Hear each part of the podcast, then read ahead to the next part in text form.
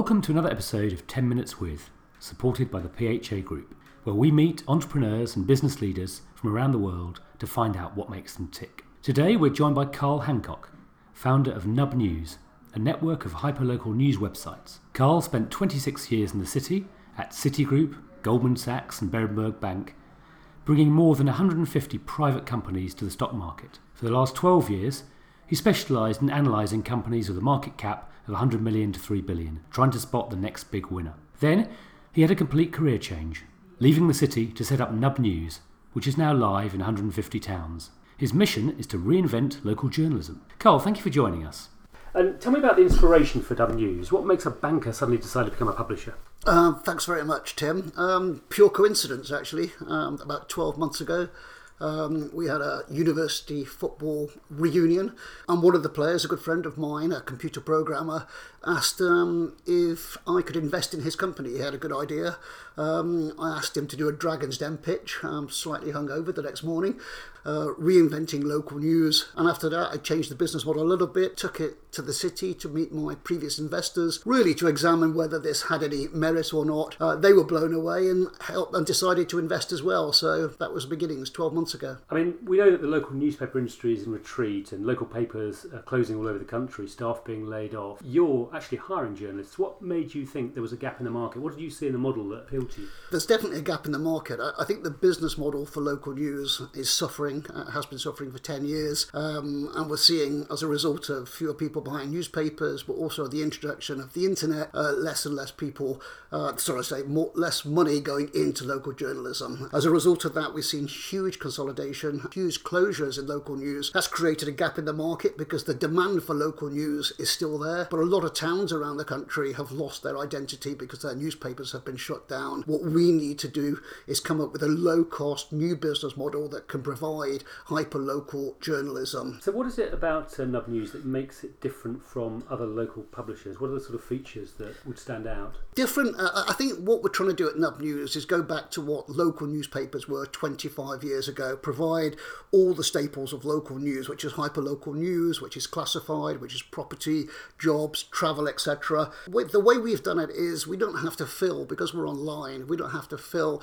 24 pages every single week. We have scrolling news like Twitter, like Facebook, uh, like other social networks as well. But the one difference that we try to provide is we go after small towns and we provide that hyper local content. So it's not regionalized around an area or around a county.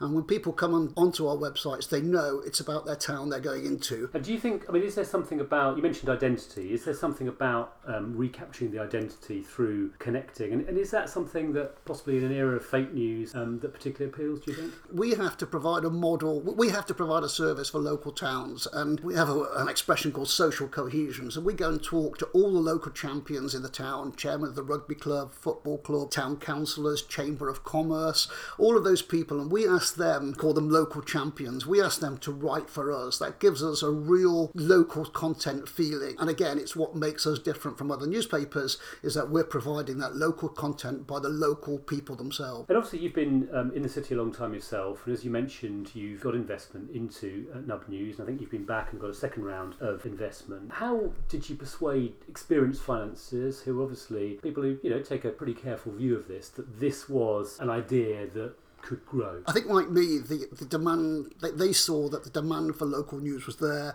They saw a gap in the market as local news companies um, changed from being print to going to the digital world in this internet era. I think most of all, they liked the scalability of our model, and I particularly liked it when my colleague did a Dragon's Den pitch. You know, we're going to look at, we're going to hopefully have 700 Nub News towns in the next couple of years, and the beauty of that is they're all based on the same platform platform, all based on the same software. So we can try and test different techniques for stories, for distribution, per one town, per other towns, etc. It's a bit like Domino's Pizza. I spent a lot of time with Domino's Pizza when I was in my city days. Coincidentally, they have about 700 shops around the UK. Uh, the CEO of Domino's Pizza, who I spent a lot of time with, really his job was to establish best practices across the different franchises and come up with different ideas. That's exactly what Nub News is about We can try a podcast here, a daily summary here and there. And if it works, you know, we can roll it across all 150 towns at the moment or 700 towns in the next couple of years. Yeah, I was going to ask you about your ambition for, for Nub News and what you think is realistic and in what timescale. I, I think our first ambition is to turn the word nub uh, into a verb. Um, we have a black button on all of our websites which enables uh, local champions to write their stories direct onto our website, albeit checked by a, a trusted, um, experienced journalist first. And also on our What's On page, we have a black nub it button. So we want local people to start nubbing uh, their events or their stories. So first ambition is definitely to turn nub into a verb and then a brand. I think realistically though, are, we are targeting small towns, populations of 5,000 to 100,000 towns, not big cities. There are 700 of those in the UK, and I'd like to be in all of those within two, two and a half years. And you're obviously a disruptor in the local journalism market. What's been the reaction from rivals, from established local publishers? I don't know yet. I think it's still really early days. We only started actually publishing news in January and February. We've rolled across um, Lincolnshire, Somerset, South Wales, and East Devon. I think it's too early to say what they will do. Yeah. Well, we'll, uh, we'll wait. We'll wait and see. Now, Carl, I'm going to ask you uh, a series of quick fire questions questions. Um, so the first one is describe what you do in one sentence. We provide a hyper local online newspaper which is trustworthy and pleasant to read across across towns across the UK. And why does your business exist? It exists because I mentioned earlier um, the business model, the money in local news is no longer there, and there's been consolidation and closure of lots of local newspapers, and there's a gap in the market, and Nub News wants to fill that vacuum. And talking generally about your career, when did you know you'd made it? Nub News definitely not. We only started a year ago. We had our first round of funding in January. Uh, we have our we've just finished our pre-planned second round of funding.